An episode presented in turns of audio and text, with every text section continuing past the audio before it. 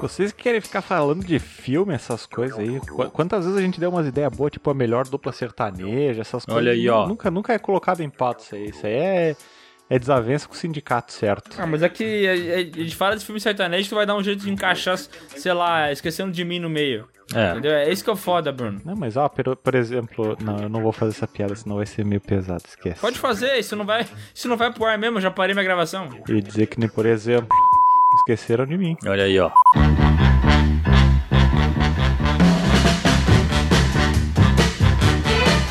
Olá pessoas, sejam bem-vindos ao PeeWeeCast, o podcast do canal Piuí. Hoje o assunto é por que que estão fazendo esses filmes? E pra isso eu chamei o cara que não vê filme nenhum, Bruno Valentini. Eu pergunto por que fazem filme ainda se eu não assisto? É verdade. É. Tem que pergunta. Cara, o Bruno é o cara que participa de um podcast sobre cinema e que por ele o filme podia acabar. O filme não precisava existir mais. Esse filme tem que acabar. Tem que voltar ao teatro, fantoche, essas coisas aí. Mas tu não vai ver igual, né? Não, né? É. Ah, mas se for reality show. Tá aí, aí eu posso considerar, porque reality show não é filme, né? É. Inclusive, No Limite tá voltando aí, Bruno, tu viu? É, eu vi, eu vi, eu vi ontem a propaganda. na Ai, pelo amor de Deus, que coloquem o Gil do Vigor, né? Eu quis deixar um... Vai, Léo, chama o Sescom, caralho. Eu chamo Sescom, aqui com vocês, Sescom. Ficou uma merda. Bem demais. Vamos botar a música do Sescom aí. Um, dois, três e... Olá pessoas! Aqui é o Sescom! E hoje eu vou defender essa opinião do Piuí!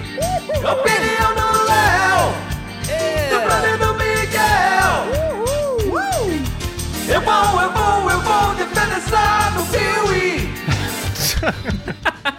Maravilhoso, cara. Good vibes. É assim que a gente precisa começar esse podcast. Todos os vizinhos do Sescom sabem quando é quinta-feira, né? Porque eu escuto ele cantando que não louco, fala, hoje tem. Hoje tem.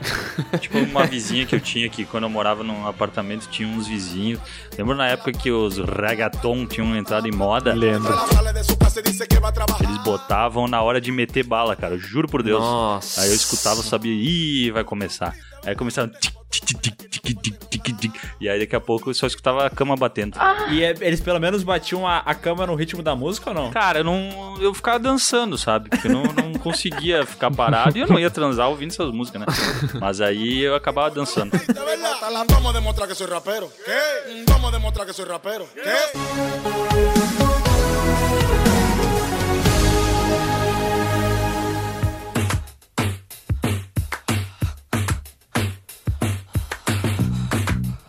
Olha, esse podcast do Por que estão fazendo esse filme tá existindo justamente porque a gente tá fazendo a saga O Duende lá no canal Piuí. E, porra, tem oito filmes desse Duende maldito. Caralho! E a gente ficou tentando entender como é que isso acontece. Por que que fazem tantos filmes assim? Quem é que assiste, sabe? Qual que é o motivo dessa porra toda? Pera aí que eu tava bocejando aqui. Tá, sem pergunta, Bruno? Sem pergunta, sem pergunta. Vai, vai vir no natural ao decorrer do podcast. Sescom, faz a pergunta, Sescom, vai. Eu vou fazer uma pergunta, meu. Vou fazer uma pergunta. A gente tem que falar sobre por que que existem especificamente de filmes ou a gente pode entrar numas de, cara, por que que tem séries também que os caras fazem? Por que que tem tanto serviço de streaming? A gente pode expandir o tema? Cara, com certeza. Gente, Cara, eu vou falar um negócio pra vocês.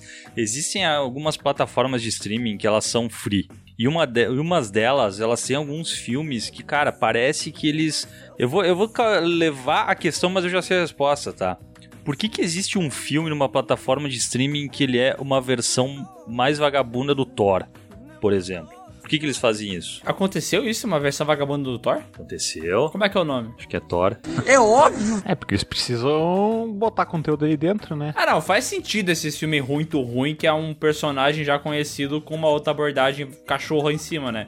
Que é os caras. paródia. Ah, os caras pegam. Não, nem por ser paro. É, pode ser também, mas nem por ser por isso. Mas é mais porque, o- sei lá, fizeram um novo Thor. O filme tá em trending, tá nas pesquisas. Os caras vão lá e pegam o Thor, que não é um personagem, é, digamos assim, com direitos autorais. Porque, tipo assim, o Thor da Marvel, beleza. Tem os direitos autorais, mas um personagem mitológico, Thor, não. Então, se eles quiserem pegar esse personagem mitológico e criar uma história que não tem nada a ver com nada e botar Thor no título, eles podem, entendeu? Porque já caiu em domínio público. Quer ver, ó? Tô mandando pra vocês o link, porque eu assisti esse filme, tá? E ele tem uma nota de 2,5 de 10 no IMDB. Tá, o God of Thunder que tu mandou aqui, né? Hum? É, cara, é isso aí, mano. Os caras fizeram o Thor, aquele da Marvel ali em 2000 e Até que foi 2011 o primeiro? É, acho que foi. Ah, não lembro quando foi, por aí. É, o primeiro foi em 2011, o segundo foi em 2013 ali, eles foram é, fazendo o filme dos Vingadores também, que tinha um personagem. e os caras se aproveitaram, né? E fizeram um filme de qualquer bosta. É que, cara, eu entendo o intuito da talaricagem dos caras. Tipo assim, meu, vamos fazer um negócio parecido que vai pegar uns desavisados e eles vão assistir aquele que. Ah, eu já assisti o filme do Thor e tal, tô assistindo. Mas, meu, como é que uma pessoa se deixa enganar por isso? Como é que uma pessoa assiste isso sem ser pelo puro sadomasoquismo? Esse é o tal do Mula. Ah, cara, quando vê o filme tem um orçamento, sei lá, de 10 reais. Então, tipo, se 10 pessoas verem o filme, tá pago, entendeu? Cara, eu acho que pela, pela capa, esses mockbusters aí se vendem muito, cara. Eu acho que o cara olha a capa do filme e ele acaba dando play ali, velho. E esses caras pensam que eles não gastam nada em publicidade, né, velho?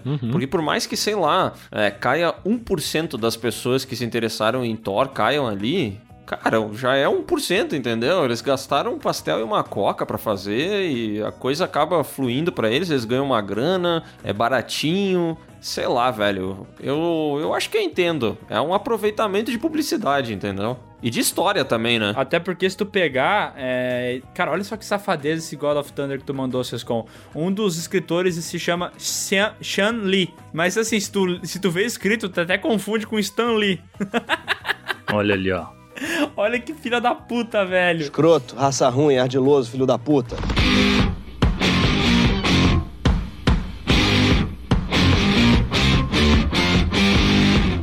Acho que, tipo assim, como tu falou, tem esse do Thor aí que tu mandou, né? O link. Mas isso aconteceu várias vezes, né? Quando vai ter um novo filme do Gato de Botas, por exemplo, que é um personagem muito antigo e já tá em domínio público, daí tem esse monte de produtora que faz animação vagabunda que vai lá e mete o gato de bota deles. E eu acho que né, numa dessas aí, o cara meio desavisado, vai só pelo título e acaba caindo no- naquele filme lá, entendeu? Tá, mas é que tá, tá num streaming free, cara. Eles não ganham dinheiro nenhum, velho. Não, mas peraí, calma. É, Hoje em dia, beleza, no streaming e tal. Mas antigamente, alguns desses filmes eram lançados em cinema, entendeu? Claro que era em menos salas, era pra meio gato pingado, e- mas tinha gente que ia assistir. Ou se não era pro cinema, tinha venda de DVD. E eu não sei, cara. O pai desavisado vai no Big comprar um, um DVD e vê lá o gato de botas. Ele não vai dar uma olhada se é o gato de botas da Disney ou se é o gato de botas da, do estúdio da Paraíba, entendeu? Foda-se. Tá, mas aí que tá, tipo, quando é uma animação pra criança e tu fazer um plágio mal feito, tá tudo bem, porque tu vai botar lá pra tua criança que ainda não tem um sistema cognitivo formado, ficar assistindo e, e passando o tempo é uma coisa, mas agora quando tu pega a pessoa que já tá um pouco mais letrada e, e consegue discernir as coisas e assistir esse God of Thunder ali achando que é o Thor, aí é, é sadomasoquismo, que nem o Ciscom falou, mas eu não sei como é que essas empresas realmente se sustentam, né, porque elas gastam dinheiro pra fazer isso aí e aí botam numa plataforma free só se é pra fazer portfólio. Ah, mas assim, ó, numa plataforma free depende, né? Porque mesmo que o filme seja uma merda e, e tá num desses streaming, eles tiveram que comprar o filme de quem fez, né? E não sei se já viram, mas no Prime Video o que tem desses filme cachorro, filme vagabundo, filme mal feito, é dar com pau, entendeu? Então quando vê os caras compram já sabendo que vai ter um cara desavisado que vai entrar lá naquele filme, entendeu? E o watch time dentro do Prime Video é dinheiro pra eles, entendeu? É, mas daí o cara deve ser um bom vendedor, né? Ele chega e diz, ó, tem um filme do Thor aqui. Mas só que o título não é bem esse, que assim, o, o ator não é mesmo, mas é do Thor. Ah, e mesmo a plataforma free ela ganha dinheiro, né? Porque ela vai ter anúncio ali no meio, de alguma maneira ela tá se sustentando ali, sabe? Então eu não sei quanto que esses filmes cobram, assim. Mas também tem o lance de que esses mockbusters nem sempre eles têm um personagem conhecidão assim, né? Não é só coisa que caiu em domínio público. Agora, recentemente, a gente teve um filme safado, cachorro e sem vergonha, que ficou muito popular, que foi aquele Willis Wonderland, lá, que é com o Nicolas Cage, que é o Five Nights at Freddy's lá com o Nicolas Cage, velho. E a parada, com certeza, deve ter custado uma micharia aquilo lá. E tudo bem, tem o Nicolas Cage à frente, que ainda é um cara que, por incrível que pareça, tem um nome, né? Mas, tipo assim, os caras super se aproveitaram de qualquer coisa e sei lá eu quanto custou esse filme, mas eu sei que ele ficou mega popular, velho. Uma galera falou sobre ele, eles devem ter ganhado um dinheiro fudido. Cara, eu acho que tem muito filme que é feito na base do meme também, né? O Nicolas Cage, cara, ele, ele tá nos projetos recentemente que eu vou te contar. Tem um filme dele que é, é Jiu-Jitsu versus alienígenas. Como é que é o nome do filme? Ele não luta jiu-jitsu, né? Que ne- é, que ele não luta jiu-jitsu. É qualquer luta menos jiu-jitsu. O nome do filme eu acho que é só jiu-jitsu. É jiu-jitsu. É, mas aí o filme tem alienígena junto. Cara, além. além do Nicolas Cage, tem o Tony Jaa no filme, mano. Meu Deus. E, e, cara, procurem o trailer aí se vocês tiverem um tempo, mas é um bagulho tão ruim que eu Uhum. tenho certeza que eles fazem pra depois nego ficar fazendo clipe e transformar o filme num meme. E daí a parada é tão meme que depois o cara vai lá procurar pra assistir, entendeu? Nossa, custou 25 milhões esse filme, velho. O quê? Ah. Ah, não, ela, isso é lavagem de dinheiro, velho. Na moral. Tô sentindo cheiro de merda. Não, mas quando o filme é tosco, ele se vende como tosco, ele faz sucesso, que nem o Sharknado ali, que a gente já falou É, várias vezes. um exemplo, Ele hein? Se vendeu como filme tosco porque ele sabe que tem essa galera que gosta de assistir filme tosco pra, pra dar risada, sabe? O Sharknado, inclusive, é um excelente expoente disso aí que nós estamos falando, né? Porque o filme surgiu lá no sci-fi como uma parada B, completamente. B não, Z, né? Vamos ser sinceros. Um bagulho muito cachorro, feito de qualquer jeito, com efeitos visuais tenebrosos. E o primeiro filme, ele era mais, assim. Tipo, ele era tosco, mas ele meio que se levava a sério às vezes, né? Sim. Mas aí ele virou um mega meme e os caras foram muito inteligentes em escalonar cada sequência, transformando essa parada num negócio maior ainda e fazendo um meme maior ainda, levando muita gente lá pra, plataforma dos caras e foi um sucesso relativo, né, cara? Sim, é o, o The Room, né? Aquele filme, filme. O pior filme de todos os tempos lá, considerado pelas pessoas. É, né? Ah, do Tommy Wiseau, sim, The Room. Mas o The Room ele foi feito pra ser bom, né? Sim, mas daí tem aquele documentário lá do, do irmão do James Franco, né? Que, que mostra a história por trás do filme. E aí tu vê, né, que todo o propósito era de fazer o filme bom, mas na, na pré-estreia lá todo mundo riu, achou que era comédia e acabou abraçando. Ah, já que estamos aí, né? Ah, já que estamos aí, vamos aceitar do jeito que foi, é, realmente. Mas eu acho que daí, esse caso do The Room foi muito um acidente, entendeu? Tipo, bah, os caras. é, deve ter mais filmes que aconteceu isso aí, dele ser muito ruim. É, nego queria fazer algo bom, só que acabou ficando podre e, pô, agora vai do jeito que tá, né? É que, cara, a gente costuma ver mais essa pegada de filmes muito ruins em, no cinema de terror, né? O terror tem mais essa tradição de filmes trash, e não um trash necessariamente dele ser de baixo orçamento, mas de ser tosco mesmo. Tem filme que quer ser tosco e tem público pra isso, né? Agora, outros, cara, os caras tentar fazer outros filmes, que nem esse do Thor que eu mandei ali, cara, não, não tem explicação, cara. É um dos negócios que eu não consigo entender que público que vai assistir, a menos que seja, um, sei lá, uma criança de 5 anos, cara. É, mas quando vê, esse é o público que eles esperam alcançar mesmo, né? É ridículo, mas quando vê, deve ter algum mercado. Até porque esse negócio é antigo.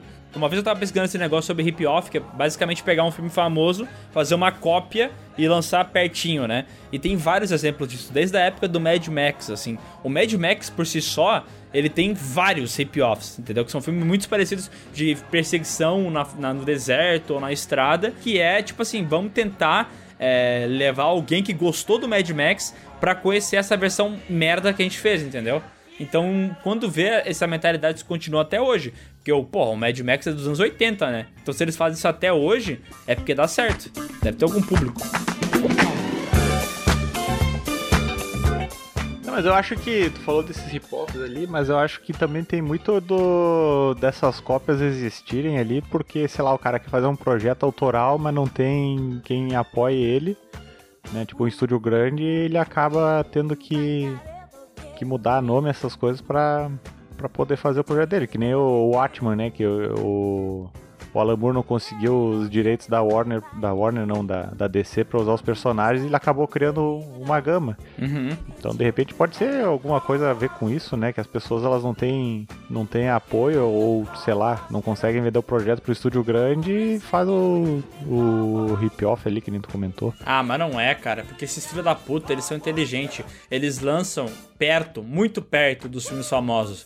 Por exemplo, que eu mandei ali pra vocês. O Atlantic Rim, que foi lançado em 2013, mesmo ano do Pacific Rim, entendeu? Os caras esperaram lançar o Pacific Rim e fizeram uma versão bosta, mal feita. Ou a Transformers, com PH, Transformers, né, com PH no, no finalzinho ali, de 2007, também lançada na mesma época do filme original. Ou seja, os caras realmente fazem uma cópia vagabunda na correria pra lançar logo depois, entendeu? É, Nesse caso é na maldade mesmo. Os caras querem tentar pegar alguma parcela. Agora o que eu não entendo, e, e é por isso que esse podcast foi feito, é as franquias de filmes tipo o Duende. Quem é que gosta de Duende? Tem alguém que gosta dessa porra, desse personagem? Só vi aquele com a Jennifer Aniston que a gente assistiu numa live tua uma vez e, e deu. É justamente esse aí, Bruno. De- desse personagem aí, desse filme que tu viu, da Jennifer Aniston, eles fizeram mais sete continuações. E, e aí agora ó, o gancho pra minha pergunta, né? O, o tema é por que esse filme existe, mas eu pergunto por que essa franquia ainda continua vigorando, né? Porque tudo bem fazer um filme ruim uma vez e a pessoal achar que é ruim tu terminar, né? E tu entender por que, que esse filme existe, mas por que, que eles continuam fazendo essa merda já que não deu certo da primeira vez? Obrigado por refazer minha pergunta. Eu tô aprofundando tua pergunta, é diferente. ah, desculpa, Miguel. desculpa. É que eu não tenho o QI necessário pra entender, foi mal. Porra, e tem um, um de 2018 do Duende ainda.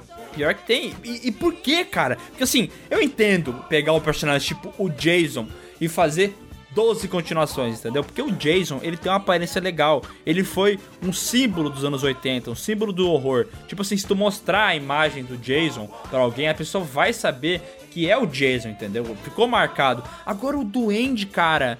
Foda-se o duende, entendeu? Ele nem é legal, ele nem é engraçado, ele nem é ameaçador, ele não é nada. E os caras continuam fazendo, eu não entendo. Cara, é que eu ainda acho que ali a gente tá falando de, da galera do nichada do, do trash, do terror ali, que curte, cara, que curte essa pegada aí. Porque eu tenho alguma. Volta e meia eu tenho que entrar no Facebook pra fazer uma ou outra coisa. E, cara, tem grupos que eu ainda faço parte que, cara, toda vez que eu entro tá lá, ah, sei lá, o Retorno do Duende 2018, Torrent, blá blá blá blá. E, cara, e uma galera ali que fica compartilhando e alimentando isso, cara. Que é uma galera que curte essa parada muito trash mesmo, velho. Ah, cara, não dá, mano. É um filme tão podre, tão sem propósito, que até incomoda a existência dele, sabe? E esse, esse nicho aí faz a parada se pagar também, né, Sescom? Que é uma, uma galera que acaba fazendo o filme valer. Ele é um filme muito barato, ele rende sua, sua graninha aí, e eu acho que a parada vai continuando, sabe? O Duende só me chama atenção porque eles tentaram fazer um remake aí, que é um filme de 2018 que o Sescom mencionou e tal. E que, eu não sei, às vezes eu acho que essas franquias elas se perdem quando elas deixam de ser trash, sabe? Quando elas começam a querer se levar a sério, aí eu acho que a coisa, puta, ela vai por água abaixo total, velho. Aí eu não sei se tem como recuperar. É tipo, o Jason foi pro espaço. Talvez se depois ele tivesse ido pro Velho Oeste ou pro passado, a gente tivesse ainda mais uns dois filmes de Jason, sabe? Só que deles tentaram fazer um remake super sério do Jason. E aí eu acho que a parada, ela meio que foge daquele nicho que aprecia, sabe? Ele começa a tentar alcançar um novo público e ele não consegue. Porque daí não dá, entendeu? Não dá pra levar a sério o remake do Jason ali. E daí eu acho que ele meio que, que não se paga mais, entendeu? Porque ele se tornou um filme mais caro, ele teve uma proposta mais ambiciosa e não dá, velho. Não dá. Ele foi pra um lugar que ele não devia ter ido. É que, cara, também tem o seguinte, né? Falando, pensando, eu fui olhar agora o, o Duende ali, ver quem era o diretor, que é o Mark Jones. E, cara, eu acho que esses caras da produção, eles têm muito mais uma esperança de seguir uma trajetória que outros outros profissionais fizeram, tipo o Sam Raimi, sabe? Porque esse cara aqui, eu- ele só tem merda, só tem bomba na, na carreira dele. Só que o que, me, o que eu fiz a relação é que lá no- por 98, ele, no, o Duende de 93, o, ele fez um filme chamado O Homem Elétrico, que é um, um super-herói. E aí me lembrou do Darkman, que foi a trajetória do Sam Raimi, até ele chegar a ir pro mainstream. Eu acho que o- os caras da produção, eles têm essa esperança, sabe? Tipo, ah, tu começa lá, mas tu vai indo, é uma escada, e quando tu vê, tu tá numas paradas muito melhor, sabe? Bah, pior que isso é bem verdade, né? Porque se tu pegar o, o Peter Jackson, é a mesma coisa, né? Começou lá fazendo os filmes de terror dele, trecheira violenta demais, e foi parar no Senhor dos Anéis, né, cara? O cara alçou uma carreira foda depois daquilo ali, né? É, esse Mark Jones, eu tô ligado que ele é um. Ele era roteirista de TV há muitos anos já. E daí eu sei que ele queria ir pro cinema e tal. E o terror eu acho que é sempre a maneira mais fácil do cara entrar no cinema, né? Porque ele pode ter uma ideia, os filmes são baratos, pode estourar, é um público muito fiel, né? E aí eu acho que eu até entendo o Duende ir continuando por essas coisas que a gente falou, do nicho, dele se pagar, dele divertir uma galera que gosta de se reunir para assistir um filme tosco, sabe? Agora, tem outras coisas que essa sim eu não entendo. Que é, por exemplo, vocês sabiam que o filme Táxi tem quatro continuações ou cinco? Não. Não. Não, você vê só dos dois. Esse daí sim eu me pergunto por que existe. Pra mim, por que existe o. O, o primeiro eu já acho, já acho muito difícil de aceitar, porque eu acho um lixo, a ideia eu acho péssima, eu detesto. Mas ele ter conseguido chegar a cinco continuações, isso eu não entendo. A última é de 2018. Tá, pera, mas qual táxi meu? Porque eu tenho bastante filme com nome de táxi. Táxi, aquele que tem Gisele Bündchen, pô. Tá, não, não, achei que tava falando um que é de 70 e poucos. Não, não, não. Tô falando esse aí que tinha Aquele que tem a Queen Latifah a Queen Latifah e a Gisele Bündchen, isso e o aí. Jimmy Fallon, esse aí. Ah, mas, o- mas esses táxis que tem o 2, 3, 4, 5, não para mais, eles são é, os franceses ou eles são americanos? Cara, eu acho que a metade é francês e a metade é americano, mas eu não tenho certeza disso. Até vou ter que verificar agora. E alguns eles falam metade em francês e metade em inglês, né? Isso. Até pra confundir daí, né? Ah, é que é a franquia francesa, velho. Ah, olha aí, ó. Ah, Ó, trou- a informação, porque assim, ó, pelo que eu sei, táxi é um sucesso na França, por isso que eles fazem tantos filmes. Até se tu. Eles gostam muito de táxi? É, lá é a nova moda, né? Pintar o carro de amarelo. Não tem Uber ainda? né? Porra, isso aqui é a evolução do Uber Pool com a evolução do Uber Black virou Uber Collective, porra. Então, ó, o primeiro, o táxi, esse da, da Gisele Bündchen, é o remake americano. Beleza, tem a Queen Latifah e Gisele Bündchen. Mas o táxi 1, 2, 3, 4, 5, é, diferentes desse remake americano, são a continuação lá da França. E lá faz dinheiro pra caralho esse filme aí, mano. Inclusive o Táxi 5, que tu vai dizer, vá, o filme de merda, 2018, ele fez 40 milhões de bilheteria. Quase tudo lá na França, entendeu? Uhum. Tá, do que, que se trata o filme Táxi? Agora eu fiquei curioso. Ah, é uns caras que faz uns crimes lá e tal, e, e- e envolve táxi junto. Sei lá. Com Velozes e Furiosos, mas com Bandeira 2. Finalmente, o filho da puta fez uma piada boa, velho. Bateu uma salva de palma aqui pro profissional. Cara, é que vamos combinar que a trilogia Táxi é Taxi Driver, é. Baby. Não, Baby Driver não é táxi. É esse, esse táxi e o táxi do Gugu, né? Essa é a trilogia. Ou pode também a trilogia Driver, né? Que daí é o filme Drive, Taxi Driver e Baby Driver. Pode ser, pode ser, mas eu queria incluir o táxi do Gugu, velho. Aliás, meu, se tu procurar no. Tem programas de TV no IMDB também? Se procurar por, por- pelo programa do Gugu, tem? Depende, se o cara cadastrar lá, vai ter. Olha aí, ó, Domingo Legal, tem sim. O programa do Gugu tem, o de 2009, que era o remake lá que teve depois. Agora, o Domingo Legal, também. tem aqui, cara, TV Series de 93 e ter nota só 5.2 é... No mínimo triste, né, cara? Ah, não. Não, mas são 42 avalia... 49 avaliações. O pessoal foi só pra falar mal. é, mas aí o Passo ao Repasso tem nota 7, o Show do Milhão tem 7.9. Não dá pra entender os caras, né? Ah, mas o show, de milhão, o show do milhão merece 7.9. Era da hora pra caramba. Era bom, né? Era bom demais. O show do milhão é foda, mano.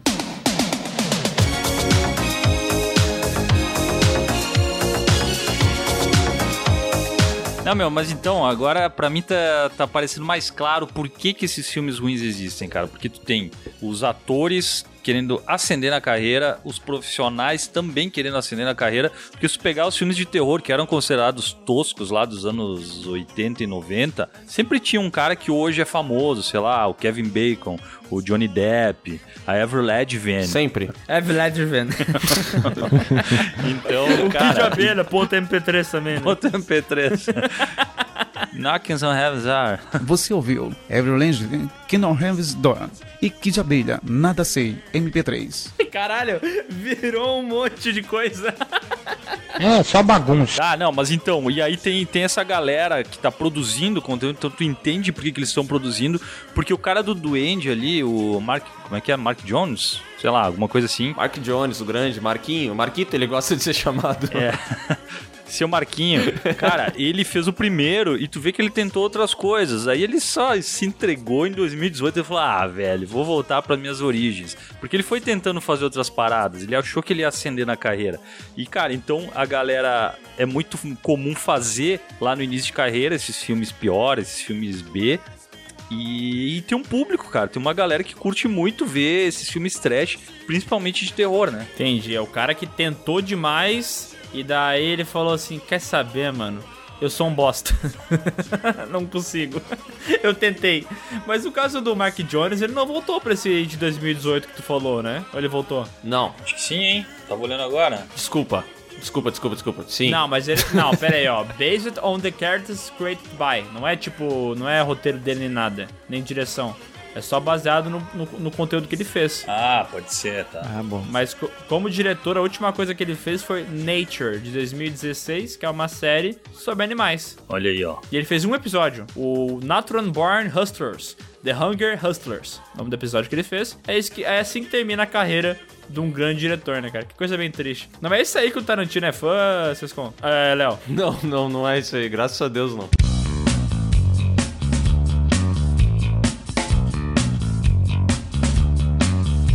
Cara, sabe o que é foda de perguntar por que, que as coisas existem? Porque sempre existe um porquê, né? Na maioria das vezes ela envolve dinheiro ou algum tipo de ambição. Porque, por exemplo, assim, tá? A bibliografia do Stephen King. Quantos filmes já saíram da bibliografia do Stephen King? Uns 200 mil, né? Absolutamente tudo que o Stephen King escreve vira uma, uma porra de um filme depois. Uma Então- assinatura que ele deu num pacote de pão pra um fã virou um filme, né? virou um filme, entendeu? Então sempre tem um porquê dos filmes existirem. É porque tem o nome do Stephen King por trás e a gente vai ir atrás, entendeu? Vai ter interesse em saber o que que é essa história do Stephen King que já deu origem a tantos filmes bons.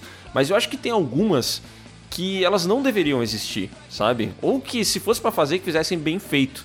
Eu não sei se vocês assistiram recentemente aquele Children of the Corn. Sim. É, Colheita Maldita, cara. Cara, esse filme, ele é muito ruim, cara. Ele é muito ruim. E ele teve um monte de continuação, velho. Cara, simplesmente não dá pra aceitar que um filme tão ruim que nem aquele teve continuação, velho. É horrível. Na minha memória, esse filme era legalzinho. Quando eu fui assistir ele, cara, é horroroso, velho. A trilha dele é legal, o resto é tudo ruim. E tem a Linda Hamilton tentando ascender na carreira, Pera aí, a Lida Hamilton tá no primeiro filme? tá? Caraca, mano. Cara, é que o Stephen King ele tem muito acerto, né? Tipo, a gente acaba esquecendo esses aí de, de baixo. Porque agora tem uns de baixo orçamento, já tinha lá nos anos 80 e 90 também, mas agora tem uns ali que sai pelo Netflix, que tu nem. que, cara, passa despercebido, ninguém nem lembra que existiu. Mas ele tem muita coisa legal, velho. Tem muita Pô, tem coisa. o Sonho de Liberdade é dele também, né, meu? Muito, muito. Não só dentro do terror. Hoje em dia, mas isso aí que tu falou é muito real, né? Tem tanta coisa bagaceira sendo feita baseada em obra de Stephen King que virou piada já, né, cara? Todo ano tem dois, três. É verdade. É, jogar na loteria, né? Tu aposta o máximo que dá, que uma hora tu. Mas aí, nesse pode caso, faz muito contemplado. sentido, né? Porque o nome Stephen King, até pra quem não conhece o cara, é um, é um nome forte, é um nome que vai vender. É, é aquele da teoria de tudo, né? Acertou. Esse aí, o cara que é um gênio da física, né? Inclusive. O problema dele é a voz robótica, né? Mas é um excelente escritor. E, e daí tu, tu vê que, tipo assim, às vezes ó, o que ele fez nem é tão importante, ou nem é um livro muito genial, ou o produto que saiu da, do que ele escreveu nem é da hora. Mas esse nome lá em cima, Stephen King, eu acho que chama muita gente pra ver a parada, sabe? Porra. Mas vocês acham que ainda vende tu botar o nome dele, cara, pra, num filme? Bah, eu acho que sim, cara. Cara, Eu acho que sim. eu acho que ah, com, com o passar dos anos vai diminuir, mas ainda assim, cara. Eu acho que se tem lá o. O filme, sei lá, whatever, o filme Pote de Plástico ou Stephen King's Pote de Plástico, eu acho que dá uma mudada, cara. Eu iria no Pote de Plástico do Stephen King. Eu não sei, eu acho que já foi mais, sabe? Eu acho que já ali, puta, principalmente no início dos anos 90, assim, tinha muita coisa que era que era dele e tal, que era meio sinônimo de um, pelo menos uma história interessante. Mas tem tanta coisa atual que, que eu acho que é, sei lá, ou, ou é ou não é tão bom, ou sei lá, não tem tanta divulgação. Porque quando foi o último grande filme de Stephen King que tu lembra de ir no cinema? Tem o It, né? It. Que é o, que é o remake e tal, mas de filme novo. Mas é porque eu ia até falar isso aí, né? Quem tá se aproveitando bastante do Stephen King é a Netflix, né? Que já fez sei lá quantos filmes baseados na obra do cara. Tem aquele 1922, tem aquele Jogo Perigoso, tem aquele outro da, da Floresta, lá do Milharal, como é que é o nome? Sei lá, tem uns 200 que ele já fez pra Netflix, tá ligado? Ele não fez, né? Que a Netflix pegou os livros dele e adaptaram, né? É. Então acho que pro cinema talvez não seja tão, tão grande, mas no streaming a galera tá se fazendo com ele. Talvez o último filme memorável que tenha sido feito baseado na obra do Stephen King seja o The Mist, lá de 2007. Que ainda assim é um filme que divide opiniões, né? É, o CG dele estragou um pouco o filme, mas é um filme que eu gosto bastante, cara. E a melhor parte foi eles terem mudado o final, né? Diga-se de passagem. É, diga-se de passagem, Stephen King é conhecido mundialmente como o cara que não sabe fazer final, né? É, ele tem essa faminha aí. Todo mundo reclama do final do- do- dos livros dele, né? Eu tava dando uma pesquisada aqui sobre o Stephen King e tem várias coisas atuais do, do cara, tá ligado? Tem a série O Nevoeiro, que tem na Netflix, já viram essa? Eu vi uns três episódios, eu achei muito ruim. É impossível, impossível ver. Tem a outra Day Stand, que foi lançada em 2020. Ah, assisti alguns. Tem essa Saco de Ossos, Ah, tem aquela Under the Dome também, não Under é? the Dome, Castle Rock, Under the Dome eu vi a primeira temporada. The Outsider, que foi pra HBO também. Eu vi, é bem, bem meia bomba. Cara, tem muita coisa, velho. Os caras se aproveitam bastante do nome do rapaz.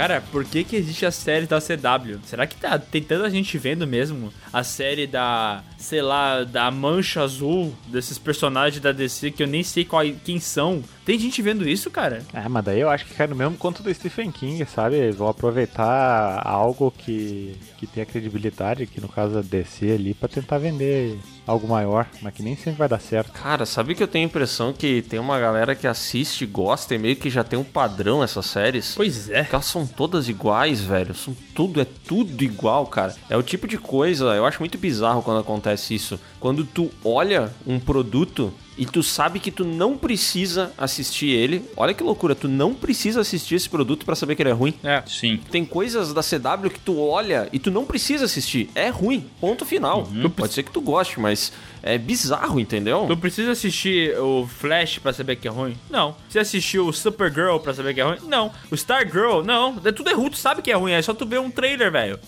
Absurdo. E olha quantas E séries. essas são as melhores, né? É. Essas são as melhores. Olha quantas tem, ó. Legends of Tomorrow, Batwoman, Smallville Time, as antiga, Arrow, Stargirl, é, uma que não dá pra ler o nome aqui, Flash, Super, é, Supergirl, Constantine, Black Lightning, Zombie, é, aquela... O, o, Nada sei, ponto o MP3. Monstro do Pântano, é, aquele Legends of Tomorrow. Cara, é muita coisa, velho. É impressionante. Cara, sabe o que é impressionante, meu? Uh, Smallville já tem 20 anos.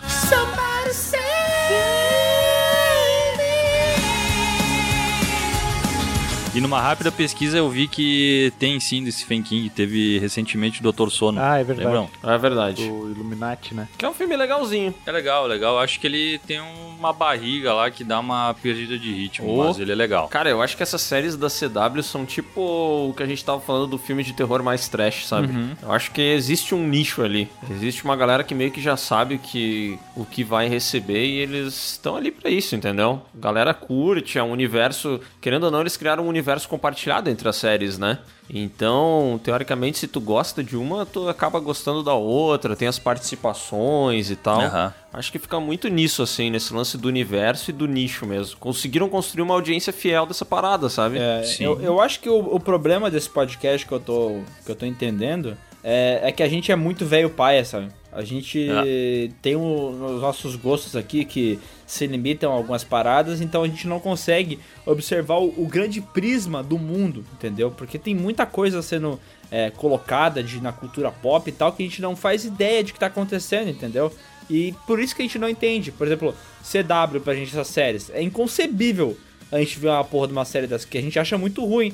Mas aí acontece essas séries tipo Grey's Anatomy com 30 temporadas, entendeu? E tem uma baita de uma base de fãs que adora, assiste, clama por uma nova temporada. E pra gente não tem como, entendeu? Grey's Anatomy é da CW? Eu não sei, mas eu só dei um, um, um- Acho que não. Uma além do CW. Tá, não, é que, é que eu não, não. Essa daí eu nunca assisti, eu não sei se é ruim. Pra mim, é, eu tava falando mais das séries de herói, assim. Eu. A Grey's Anatomy eu não faço ideia se é bom ou se é ruim, tá ligado? Eu já vi um episódio, pai, eu achei tenebroso. Mas é É, eu vi... novelão, né? Não- Um novelão. Ah, cara, é uma novela, mano. Os caras só ficam namorando. O episódio que eu vi era um cara que tava com um problema na cabeça, tava com um tumor, e daí eles ficavam falando sobre o cara, a história do cara, enquanto isso era um outro médico dando em cima de uma enfermeira. E era só isso, entendeu? O episódio inteiro. E daí eu fiquei, caralho. Será que o outro é assim? Daí eu comecei a ver um segundo, mas eu não terminei, porque era a mesma coisa de novo, entendeu? Só que em vez do médico dando em cima da enfermeira, era uma enfermeira dando em cima do médico. Opa. Cara, eu acho que a conclusão que a gente chega desse podcast Não trabalha em é que hospital. as coisas existem Não. Porque sempre tem alguém que aprecia elas. Porque gosto é que nem cu e cada um tem o seu, saca? E dá quem quer. Não. Nossa, que bosta. Que loucura. Então eu acho que tem gente pra, pra tudo, tá ligado? Acho que da mesma maneira que a gente gosta de algumas coisas, tem pessoas que gostam de outras e não necessariamente as nossas são muito melhores do que as delas, né? Claro que são, meu. Não, não, não. Acho que tem coisas que sim, mas tem coisas que não, cara. Eu não sei até que ponto que vários filmes trash que a gente adora são melhores do que Grey's Anatomy. Sendo bem sincero, acho que não são às vezes. Na maioria das vezes. É, na verdade não são, porque não tem como definir. O que, que é bom, entendeu? Quem é que vai definir o que, que é bom? Tipo assim, claro, é, quando várias pessoas concordam num grupo de 100 pessoas que 99 dizem que algo é bom e só uma diz que é, que é ruim, tem uma probabilidade das 99 pessoas terem mais razão, entendeu? Ou estarem errados. Não tô dizendo que é um fato, mas é mais provável de que isso seja verdade. Agora, sobre esse negócio de gosto e tal, e gosto é que nem cu, né? Como o Léo já falou, mas eu fico impressionado. Alguns são arrombados. Eu não suporto mais o que estão fazendo comigo.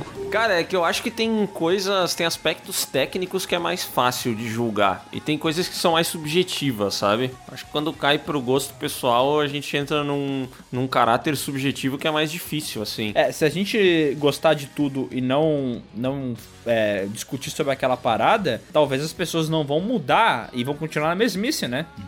Claro que a gente não. aí, no, no final das contas, não é que a gente tem razão em ter um gosto diferente dessa galera, tá? Pode ser que o nosso gosto esteja errado perto da maioria. Mas eu continuo não gostando daquela coisa e eu tenho liberdade pra falar que eu acho ruim, entendeu? Mas é que, cara, se tu pegar, por exemplo, vai ter gente que vai defender a todo custo que Resident Evil é uma série de filmes maravilhosa. E aí? Como é que tu vai falar pra esse cara que ele tá errado, que ele tá comendo sopa de churume? Cara, tu pode justificar com os aspectos técnicos, né? Até dá pra tu tentar, assim, a, a direção é uma merda, porque é ruim, a Mila Jovovich é ruim, os atores são ruins, tem muita coisa ruim no filme de Resident Evil, né? É. Mas acho que entra também um caráter meio subjetivo, assim, Que tipo bem assim, forte ó, mesmo. ó, isso aí é, é legal, isso aqui, tá? Por exemplo, Branquelas, tá? ah, não. Branquelas. Alguém gosta de Branquelas aqui? Não. Não. Bruno? Tô pensando assim, de repente, num domingo, depois do almoço, pra assistir e dormir, é interessante. hein? Opa, isso pode ser, hein? Ó, mas beleza, vocês não acham que a. Não é de todo ruim, né? Não, não é, não é lixo do lixo, tem coisa pior, né? Vamos concordar? Coisa pior. É que, é que tu, tu vai ver qualquer, tu vai citar a regra de comparação. Tu botar branquelas do lado de Poderoso Chefão aí é. não, não, não, não. Bota né? do lado de outra comédia. Coitado do Poderoso Chefão. Não, não, não, não, não, não poderoso chefão. Mas tu prefere assistir branquelas ou ficar duas horas deitado no sofá, sem dormir, mas sem fazer nada? Ah, acho que eu prefiro assistir as branquelas. não, não, aí não. Porque eu vou dormir durante o filme, entendeu? Não, não, não. Tu tá sem sono. Tá sem Tá, sono. ó, começou a regra do Não, soberano. não, tem muita regra, muita regra. Eu sou soberano. Com- compara as branquelas com outro filme de comédia que tu gosta. Esse, esse é meu ponto. Porque, por exemplo, aqui, a gente não gosta de branquelas, né? Hum. Mas aqui todo mundo gosta de Monty Python, cara, é sagrado, né? Sim, Sim, Todo mundo aqui gosta de Superbad. Gosta? sim. sim. O meu ponto é, tipo, como é que eu vou falar pra um cara que Superbad é melhor do que as branquelas, por exemplo? Que supostamente, beleza, a produção do Superbad é melhor, a direção é melhor, é, a atuação é melhor, mas assim, como é que o cara vai entender isso, entendeu? Porque se pra ele, o Branquelas, ele riu e ele caga o, o bico de tanto que ele vai dar risada, como é que eu vou falar pra ele que é ruim, entendeu? Ele não entende esse conceito de que o filme é mal feito. Porque pra ele, se ele riu, é bom, entendeu? Claro, o objetivo era ele dar risada e isso aconteceu e já era. Né? Então, tipo, eu, eu posso falar o que quiser, eu posso tentar entrar num argumento sobre o aspecto técnico com ele, ele vai falar, foda-se, o Branquelas me fez ir, e aí acabou, entendeu? Vai dizer o quê? Tem razão. Tu pode dizer, mas tenta assistir esse aqui, por favor. É que nem quando a galera quer. Que não come sushi, tem a pessoa que come sushi e quer iniciá-la nos passos, diz, ó, come esse fritinho aqui que tu vai gostar. Come o hot primeiro, né? Come esse fritinho aqui, enche de shoyu que tu vai curtir, sabe? E aí a gente cai num, num terreno pior ainda, que é o a gente tá errado. Porque, tipo assim, quando a maioria diz uma coisa é, em, em cima de uma minoria, que nem eu falei antes, e tem a possibilidade da maioria ter a razão, pra maioria a gente tá errado. E a maioria, se for pegar no mundo inteiro, no mundo inteiro não porque é complicado, né? Mas se for pegar o Brasil e, e passar pros brasileiros as branquelas e passar pros brasileiros Monty Python e o Cálice Sagrado, eu tenho certeza que 89% vai, é, vai preferir as branquelas, entendeu? Tá, mas é que eu acho que aí o humor é muito diferente, cara. Mas eu acho que se tu pegar a comparação, talvez seja tu colocar as branquelas e tu colocar um Corra que a polícia vem aí. Uhum. Uhum. Aí eu não sei, cara, de verdade. não- se, desconsiderando a galera que vai ter um apego emocional, né? Ah, Branquela tem muita gente que gosta porque viu quando era criança e tal. Eu não sei, cara. daí Acho que a comparação é mais justa. Ah, pode ser mais justo, mas quem tu acha que vai ganhar numa uma competição direta entre, entre esses dois filmes? Não sei, meu. Uma pesquisa quantitativa ou qualitativa? Qual que é o perfil dos, de quem vai responder? Ah, Qual é a cara, amostragem? é, é, é quantitativa, porque é baseado na maioria. E tipo assim, a maioria vai, vão perguntar, prefere esse ou aquele? E eu tenho, tipo assim, eu posso estar errado, tá? Mas eu tenho certeza, dentro da minha ignorância extrema, de que as branquelas vai sair vitorioso, vai, vitorioso dessa Aham. competição, entendeu? provável, Que- provável. Cara, é, é- é impressionante, cara. A galera realmente gosta pra caralho. E aí eu me sinto errado nessa, nessa parada, porque, tipo, eu queria ver essa graça toda que nego vê, mas eu não consigo. Cara, mas eu acho que é a mesma comparação de tu pegar algum filme ah, de terror atual, sei lá, um hereditário da vida, ou até um não tão. que não Uhum. ficou tão popular, tipo aquele Saint Maud lá, e comparar com Invocação do Mal, sabe? A galera vai curtir muito mais Invocação do Mal, porque ele, ele é mais dentro do que o pessoal espera, aquele sustão na tua cara, ele não tem nenhuma subjetividade, não tem nada. Ah, ah, não- ele é raso. Eu acho que a comparação é essa, sabe? Ambos Mais enlatado? é, ele é uma. Ele é mais padrão dentro do que a pessoa espera quando fala, vou ver um filme de terror. É isso aí, cara, quero levar muito susto, uma produção boa e deu. É, eu, eu acho que até se pegar, comparar um filme antigo com um novo, né? Mas se lançar pra maioria, sei lá, é, pega um filme de ação foda, O Resgate do Soldado Ryan, de 99 é o filme, né? E manda comparar, sei lá, com o primeiro Capitão América, que é um filme bem qualquer coisa, né? Cara, é, é triste, mas eu acho que a maioria vai preferir o Capitão América, cara. Sim. tá ligado? Eu não sei se tu tá entendendo o que eu quero dizer, Léo. Cara, é, eu tô, eu tô. Mas é, é muito louco, né? É um estudo de público foda, assim, porque a gente começa a criar essas divisões e isso é muito doido, né? Porque o, o público de massa, ele sempre que a gente vai fazer qualquer tipo de produto, não só produto de filme, de whatever que seja, né? É, vai ser feito um estudo sobre a massa, assim, o que, que a massa prefere, né? E eu não sei, eu acho que todos esses produtos, esses filmes novos, essas produções todas, elas são meio que feitas pra agradar a massa, né? Tipo, a gente não consegue assistir os parças que nem a gente já falou aqui, né? Mas quanta gente adora isso, velho. E é muito louco, né? Porque não dá pra gente definir o que, que é melhor ou pior. Porque que nem tu disse, se o cara ri com os parças, quem sou eu pra falar pra ele que os parças é pior do que, sei lá, do que Superbad, entendeu? Se, se os parças é o que faz ele rir.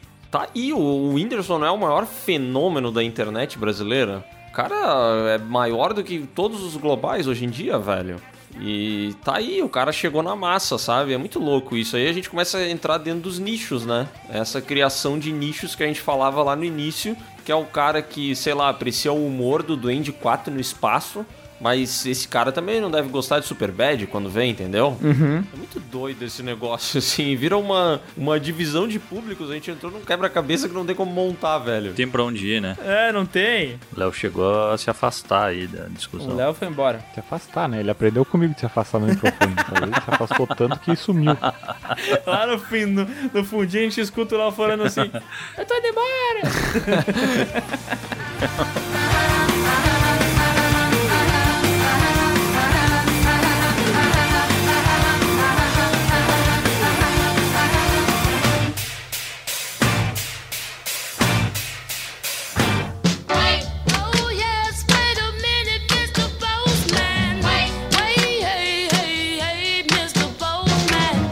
Agora vamos para nossa já tradicional leitura de e-mail. Já tradicional porque depois de quase 100 episódios ela se torna tradicional, né? É, será que depois do 100, do centésimo episódio a gente pode falar só tradicional leitura de e-mails? Sem o já tradicional, sabe? Cara, eu acho que eu. Não, acho que não vai dar pra mim, mas eu vou tentar. Ainda não? Eu juro que eu tento. Lá pelo 200, de repente, a Dá, gente eu chega tento no... sim. Ó, e já vou deixar claro, antes de começar a leitura de e-mails, que esse podcast que vocês ouviram aí do Por que, que existe esse filme ele tá uma zona. Sim, a gente sabe que ele tá uma zona. A gravação dele foi uma zona. Tanto é que o Adonis teve que remendar ele inteiro, dividiu em dois e vai meter um podcast pseudo especial semana que vem. Né? Explica isso aí porque pra mim ficou confuso. Cara, deu errado, velho. Deu errado. A gente, depois de gravarmos 100 podcasts, porque a gente já tem 100 podcasts gravados, né? Sim. Ou não? Temos. Temos 100 podcasts gravados. A gente conseguiu errar. Até agora, isso não tinha acontecido. Mas a gente, quanto mais trabalha, parece que pior a gente fica. Então nós chegamos nesse episódio e deu errado. A nossa gravação deu completamente errado. A gente fugiu do tema de uma maneira que não é legal. Porque a gente sempre foge do tema, entendeu? Mas dessa vez a gente fugiu do tema de uma maneira que não, não deu pra remendar. Virou uma conversa 100% aleatória. E uma conversa 100% aleatória que a gente não tem como postar. Essa é a pior parte de todas. Porque os assuntos que estão nela são muito perigosos. São perigosíssimos, mas tudo bem. É, a gente tentou remendar. Você tá ouvindo o podcast, falou, pô, ele ficou mais curtinho. Ficou mais curtinho, mas é porque também, como eu falei, né? O Adonis teve que cortar muita coisa. Mas vamos dar uma estendida nos e-mails pra ver se o podcast vale a pena, pelo menos, sabe? Entendi. Até porque os e-mails são sempre a melhor parte, né? Exatamente. Nosso e-mail do Eu Nunca Assisti Nenhum Vídeo de Vocês no YouTube. Ih, Caraca, velho. E aí, galerinha do meu podcast preferido, tudo bem com vocês? Me chamo Daniel, sou de São Paulo, capital. Infelizmente, sem nenhum nome engraçado pra vocês zoarem. Ah, mas eu, eu faço questão de falar em Tamanhagunga. Grande cidade, né? Um dia a gente ainda vai ir pra lá fazer uma feira em alguma. Algum, algum esquema lá vai ter nosso, velho. Vai rolar. Tenho 21 anos e vim contar que faço parte da minoria citada na última leitura de e-mails, que ouviu o podcast antes de conhecer o canal. Como é que isso é possível, cara? Como é que alguém faz um negócio desse? Não sei. Eu não sei. Eu, eu quero que a próxima pessoa que, que fale sobre isso, por favor, explique como que ela chegou no PewCast. Porque eu não sei como que ela chegou. É, será que naquele negócio dos trendings do Spotify, ela vai arrastando até ver o login e falar, ai que logo bonito, vou clicar aqui. Só pode, cara. Só pode ser isso. Eu não sei o que, que é. Talvez seja obra do divino também. Ouço o podcast de vocês há um ano e sim, eu conheci o podcast primeiro. KKKKK. E melhor, eu nunca assisti nenhum vídeo do canal Piuí. Nossa, fala com orgulho ainda. Aham. Mas não fiquem tristes comigo. Vou tomar na ver... Vou tomar vergonha na cara e ir assistir se vocês mandarem. É que assim, também não é muito difícil assistir o vídeo, né? Se tu tem um celular, ele já deve vir com o YouTube junto, né? Tu toca no YouTube, escreve canal Piuí. É bem fácil. É, mas eu vou dizer assim, ó, já que ela sabe que tá devendo isso pra gente, eu vou sugerir que ela vá no YouTube e assista o vídeo proibido do canal Piuí, o vídeo Filme Stop sobre Tropa de Elite. Esse vídeo aí foi banido no mundo inteiro, a gente perdeu a monetização, deu um maior rolo, o Telecine tá tentando ajudar a gente a recuperar o vídeo e agora parece que finalmente tudo normalizou. Então, se ela quer começar por um vídeo, começa por esse. Sabe por que esse vídeo foi banido, Léo? Por quê? Porque o sistema é foda. É, o sistema é foda, parceiro. Eu acho que ele foi banido, na verdade, por aquela parte que tem nudez, mas pode ser também por isso. Sistema, sistema. Mas como pedir desculpas, queria dizer que estou sempre interagindo nas lives e redes sociais de vocês. A pessoa não vê o vídeo, mas é rede social e vê live. E ouve o podcast. Cara. Consome o Instagram do Piuí, compra os moletons, as camisetas, Mas- mas ela nunca assistiu Mas vídeo. vídeo não. E, inclusive coloco o podcast numa caixa de som para todos da empresa ouvirem junto comigo, kkkk. E eles amam. Até roubaram vários bordões que vocês falam e fico tentando imitar o tempo inteiro. Como é que eles imitam a gente? Falando tipo, ah, roteiro safado. Não sei. Fiquei curioso agora, fiquei curioso. ah, gosto de cu sujo, coisa assim. É, deve ser, cara. Trabalho numa empresa de design gráfico, então amo quando conto história de vocês, porque super me identifico e dou várias risadas. Olha, coitado, hein? Trabalho em agência, que problema. Foda, foda. Eu também costumo ser a pessoa chatona da roda de amigos, que critica todos os filmes, então amo ver vocês falando mal de tudo e as pessoas ficam revoltadas. e elas ficam mesmo.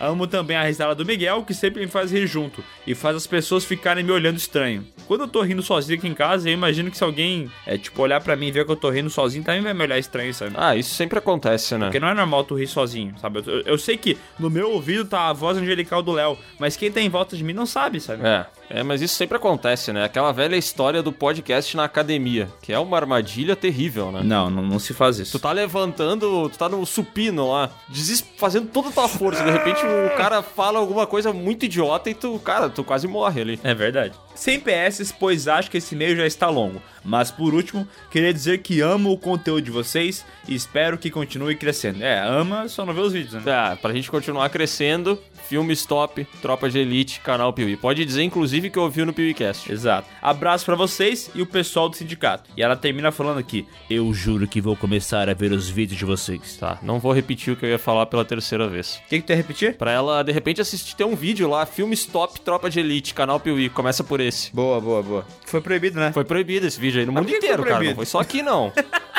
Ai, maravilhoso. O cara não para, né? E agora vamos primeiro, esse filme de jogo pode dar certo. E aí, Léo, Miguel, Sescon, Bruno e Aldionias Jackson. Me chamo Guilherme, mas podem me chamar de Billy. Tenho 19 anos e sou de Caxias do Sul. Como é que Guilherme foi virar Billy? Não sei. Maravilhoso. Falo deste e-mail referente ao episódio 97, porque filmes de jogos são tão ruins. Na minha visão, não dá certo fazer um filme baseado em jogo por conta da comparação dos fãs. Os mesmos querem que tudo seja exatamente igual ao jogo, como roteiro e caracterização. Como foi falado nesse episódio, o fã gosta de ser surpreendido. Seguindo esse raciocínio, seria bom fazer uma história onde os fãs não têm muito que comparar ao jogo e ficam curiosos por ver algo que é mencionado no jogo sendo apresentado a eles. Assim, o filme seria tanto para os fãs do game quanto para o povão que vai conhecer o universo desse jogo através do filme. Trago para exemplificar isso a ideia de adaptar o game Red Dead Redemption 2, onde tem uma história muito boa, um desenvolvimento de personagens coerente. O roteiro do filme funcionaria com a gangue Vanderlind em Blackwater. No jogo é muito mencionado os acontecimentos nessa cidade, o que dá muita curiosidade quem está jogando de saber por que deles mencionarem tanto o que aconteceu lá, pois temos que imaginar através de falas e anotações do caderno do protagonista Arthur. Cara, é uma ideia boa, porque eu gosto pra caramba da série Red Dead Redemption, só que eu acho que o problema de, de adaptar esse jogo é que esse jogo já é uma adaptação dos milhares de filmes western spaghetti que tem, sabe?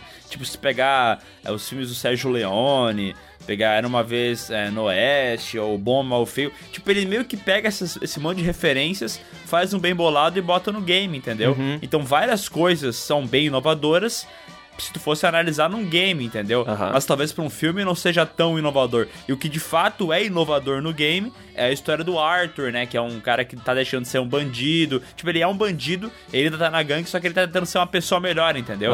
Então esse arco de evolução dele é foda. Só que esse arco a gente só vai ver na história de fato do Red Dead Redemption 2. E não desse passado que ele comentou no e-mail, sabe? Que também é citado no jogo, só que no passado ele é só mais um bandido padrão, entendeu? Sim, entendi. O que tá de inovador é no roteiro do game. Então, tipo, eles teriam que adaptar o game em si, né? Então, não sei. E eu também acho que isso que ele comentou sobre o cara pegar alguma coisa que não tenha sido tão aprofundada no game ou que tenha sido só mencionada e trabalhar em um filme, eu acho que já tentaram fazer isso algumas vezes, cara. Tu lembra de algum? Cara, no Assassin's Creed, que a gente também citou no, no podcast rapidamente, a gente fala que eles pegaram e adaptaram o game, né? Mas o que eles fizeram foi o seguinte: eles não pegaram nenhuma história específica ou algum personagem específico do game. Eles criaram um novo personagem numa nova época, que era a Inquisição Espanhola, né? Porque, tipo, o jo os jogos sempre se passaram em épocas específicas, né? Durante as cruzadas, o período do Renascimento, depois Revolução Industrial e tal. E daí eles pegaram lá na Inquisição Espanhola e, e tipo, adaptaram essa história com um personagem completamente novo. E, tipo, algumas coisas eles tentaram manter. O lance do parkour e tal, o lance da Animus. Eles tentaram dar uma evoluída aqui ou ali, mas mesmo assim não agradou ninguém, né? É, eu acho que teve também game de. Teve filme, desculpa, de Final Fantasy que também já fez isso, velho. Eu acho que não é uma parada muito nova, não. É, não sei, não me parece tão simples assim. Mas fica aí a ideia dele do Red Dead Redemption.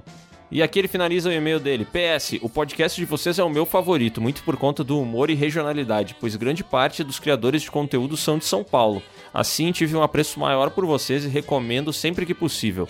Minha mãe, inclusive, aceitou a recomendação e ouvimos alguns episódios de vocês em viagens. Olha que coisa maravilhosa. Caraca, família no podcast, hein?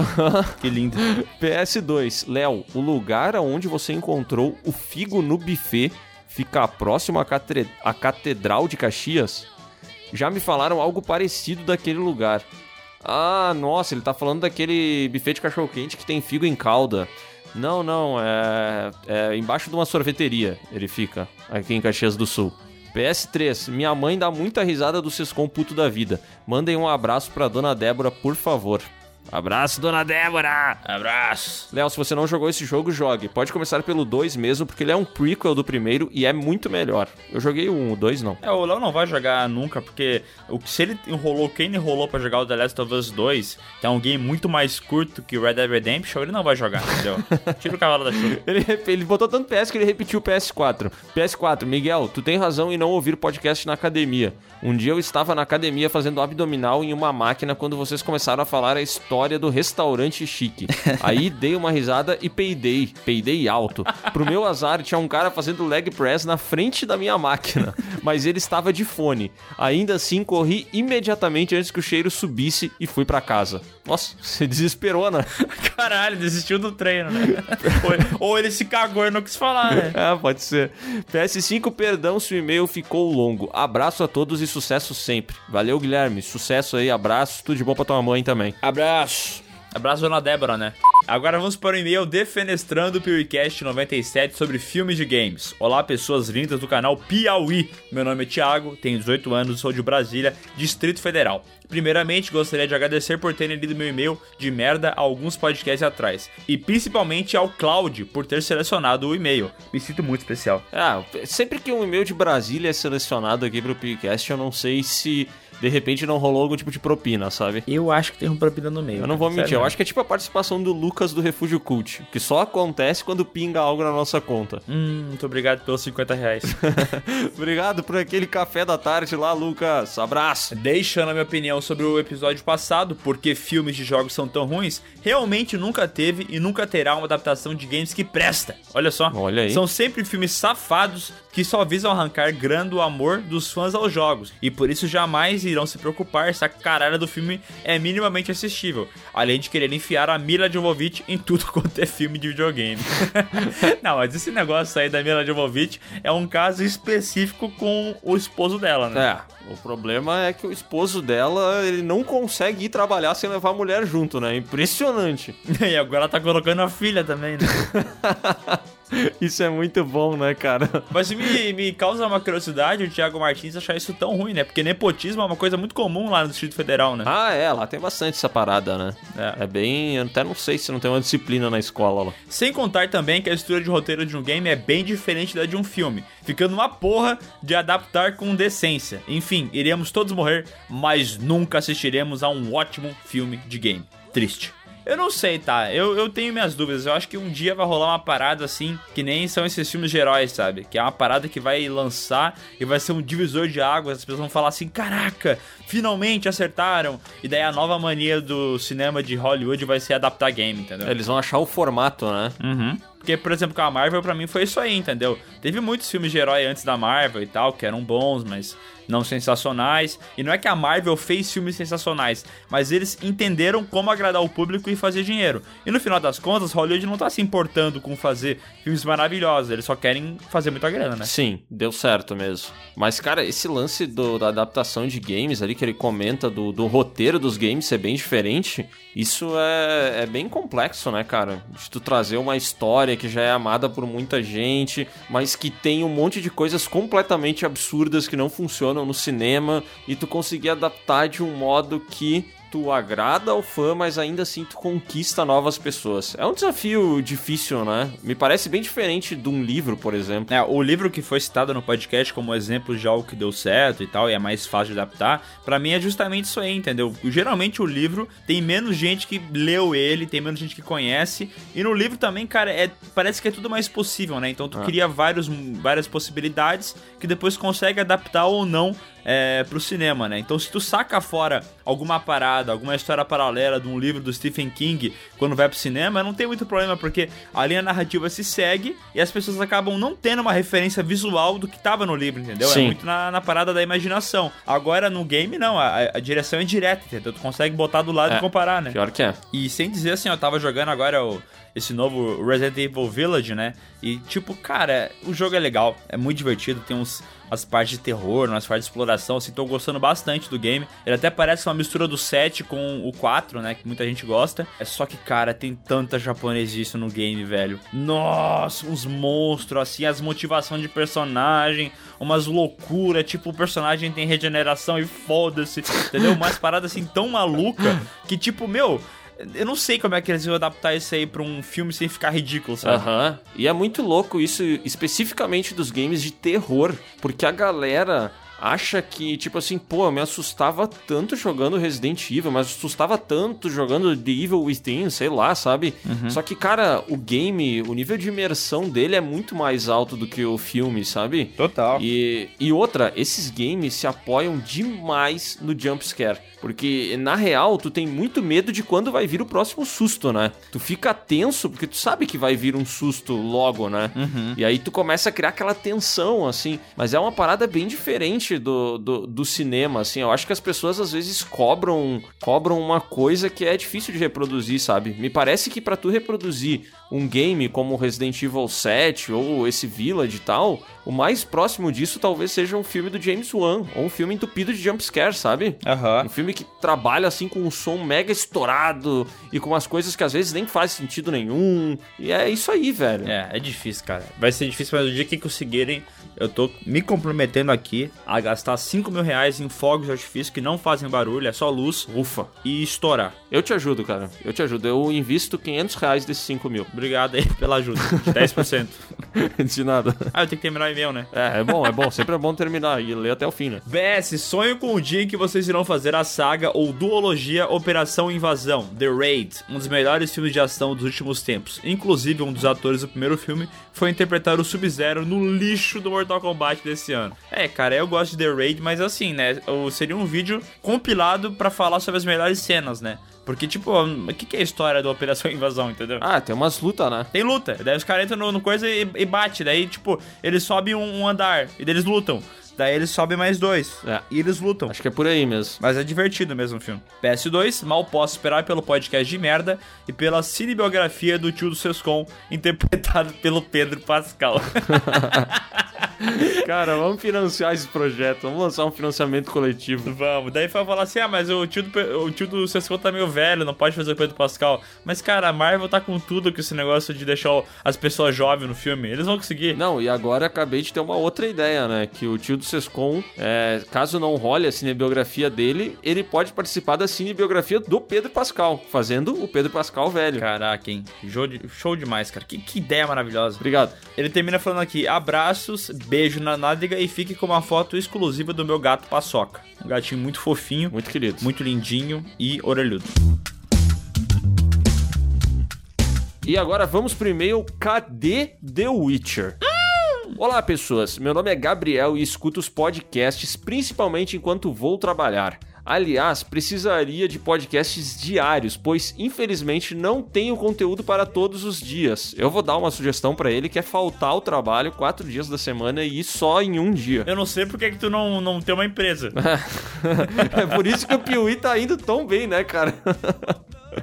Ó, no último podcast que vocês falaram sobre adaptações de games, senti falta do seriado The Witcher, que apesar de se inspirar nos livros, tem muita coisa dos games, já que eles são a principal referência visual. Eu sei que a série não é incrível, mas pelo menos para mim, ela sabe usar muito bem os elementos dos jogos, como poderes, poções e etc. Sem ficar jogando na cara coisas do tipo: olha a referência do joguinho! A série é agradável de assistir e as cenas de luta são fodásticas. Fiquei esperando pelo menos uma menção. Mas pobrezinha, já se esqueceram dessa série. O que também não culpo, já que ela não marca. Cara, aí que tá a parada. Tu já respondeu o porquê que a gente esqueceu The Witcher no teu e-mail. Cara, o problema de The Witcher é exatamente esse. É uma série que não marca, entendeu? Pô, tem a parada visual que é bonita, tem as cenas de luta que eu gostei bastante, os poderzinhos funcionam muito bem. Mas, cara, o roteiro não tem nada nada demais, não tem nada memorável, entendeu? Tipo, é uma série medieval, né? Que se passa no período que seria medieval. Mas não tem nada, tipo, tão legal quanto um casamento vermelho da vida, ou a morte de um personagem super relevante no nono episódio da primeira temporada, entendeu? Game of Thrones fez o sucesso que fez, não só porque era uma série de época, mas porque tinha um roteiro foda. Um roteiro que realmente é, explodia a cabeça de todo mundo que assistia, tá ligado? E pra mim ficou faltando isso aí no The Witcher. Cara, eu preciso falar duas coisas. Uma sobre Game of Thrones e outra sobre The Witcher. Eu vou começar pelo The Witcher, que é falando o seguinte: esses tempos eu tava pensando sobre The Witcher e eu cheguei à conclusão de que se não tivesse aquela musiquinha Toss a Coin to Your Witcher, sabe? Aham. Essa série não seria lembrada por ninguém, velho. É verdade. tipo assim, ela seria lembrada, entendeu? Mas essa musiquinha marcou tanto, virou um meme, ajudou um monte a divulgar a série, tá ligado? Uhum. De, na moral, é impressionante como essa série se apoiou num negócio tão tão simples que tava ali dentro e que funcionou, tá ligado? Tu lembra da Cirila? Eu não sei, não sei quem é o Cirilo. Eu não lembro, eu não lembro da Cirila, entendeu? A- personagem super relevante na história dos games e dos livros, que eu mal lembro que ela existiu na série, entendeu? Mas tu lembra do cara que cantou Toss a Coin to Your Witcher, né? Aham, e eu também lembro do garoto Henry Cavill dando um beijão lá na Yennefer e tacando poderzinho ao mesmo tempo. É, é verdade. Cara, vamos ver, a segunda temporada da série, eu não sei se já foi gravada, eu vi alguma notícia esses dias aí sobre ela, e vamos ver no que vai dar, assim. Particularmente eu não, não boto muita fé, mas acho como. Eu lembro que a gente gravou um podcast aqui eu fui a única pessoa que curtiu a primeira temporada, de todo mundo que tava presente, né? Então vamos ver o que vai dar na segunda, assim, mas de modo geral eu acho que é isso que o Miguel falou, puta série esquecível, né? Tem que ter alguma coisa foda. Se acontecer umas mortes da hora, se eles conseguirem desenvolver os personagens e depois matar eles, aí eu acho que eu vou poder gostar um pouquinho mais. Mas se ficar nessa palmolescência, não vai ser legal. Vai ficar nisso, né? Tu sabe? É, é por isso que não vai ser legal. E só um comentário rápido sobre Game of Thrones, que tem um monte de gente que fala que essa é uma série superestimada. E, cara, tá tão errado Não, isso, não- velho. não Meu é superestimado. Deus, tá tão errado, cara. Ai, por favor, assistam. Se vocês ainda não assistiram, assistam, cara. Game of Thrones é muito bom, porra. Estamos aqui falando de The Witcher e tem Game of Thrones pra assistir. Quer ficar feliz? Quer ficar feliz? Ó, termina Game of Thrones no último episódio da sexta temporada. Pra mim, esse é o season Fechou. finale definitivo. Fechou, vai lembrar pra sempre como uma das melhores experiências da tua vida. É, se tu terminar nesse episódio aí, no sexto da, da- no último da sexta temporada, é bem possível dela ser tua série favorita. É verdade. Mas daí se tu continuar é um problema. É. Se tu ir até o fim, tu vai se lembrar de Game of Thrones sempre, sempre, sempre como uma série maravilhosa. E só que a primeira coisa que tu vai lembrar quando pensar nela é o final. É. Não tem como. É tipo assim, nossa, é que pena que acabou daquele jeito. É, essa seria a nova sinopse de Game of Thrones. Caraca, hein? Já pode botar na capa. Game of Thrones, que pena que acabou daquele jeito. Piuí, canal. E agora vamos para o meu Eu Sei Um Jogo que daria um bom filme. Olá pessoas, tudo bem com vocês? Meu nome é Vitor, ou Victor, tenho 17 anos e sou da cidade do famoso, glorioso, espetacular poeta Carlos Drummond de Andrade, Itabira, Minas Gerais. grande cidade, grande poeta. Eu sei, ninguém dá a mínima para isso. Ele continuou. KKKKKK. Mas então, enquanto escutava o episódio passado, me veio à cabeça um jogo que daria um bom filme. Pensei em Guitar Hero, mas especificamente o 3. ai. É uma história simples, mas que daria para encaixar tranquilo em uma hora e meia. Para quem não sabe, o jogo gira em torno de uma banda de garagem que, sem querer, vende a alma pro tinhoso o Coisa Ruim, o Mochila de Criança, enfim, vocês sabem quem é. E depois de um tempo, o Sete Pele, Pata Rachada, Parede Mijada. parede Mijada é bom, hein? Parede mijada é um bom nome. Cobram eles e arrastam pra um buraco fervente e em várias batalhas envolvidas a muito rock e loucura. O guitarrista da banda vence o Cramunhão, dedo fino, em uma batalha. em uma batalha de quem manda mais a guitarra, humilhando-o e escapando do buraco quente com uma música épica de fundo, assim como o fim do jogo. Bom, mas já não tem uma adaptação desse jogo? É, o Tenacious D, a palheta do destino. Exatamente. É exatamente essa história que ele falou, assim, muda uma ou outra coisinha, mas é aquele filme. é, não precisa.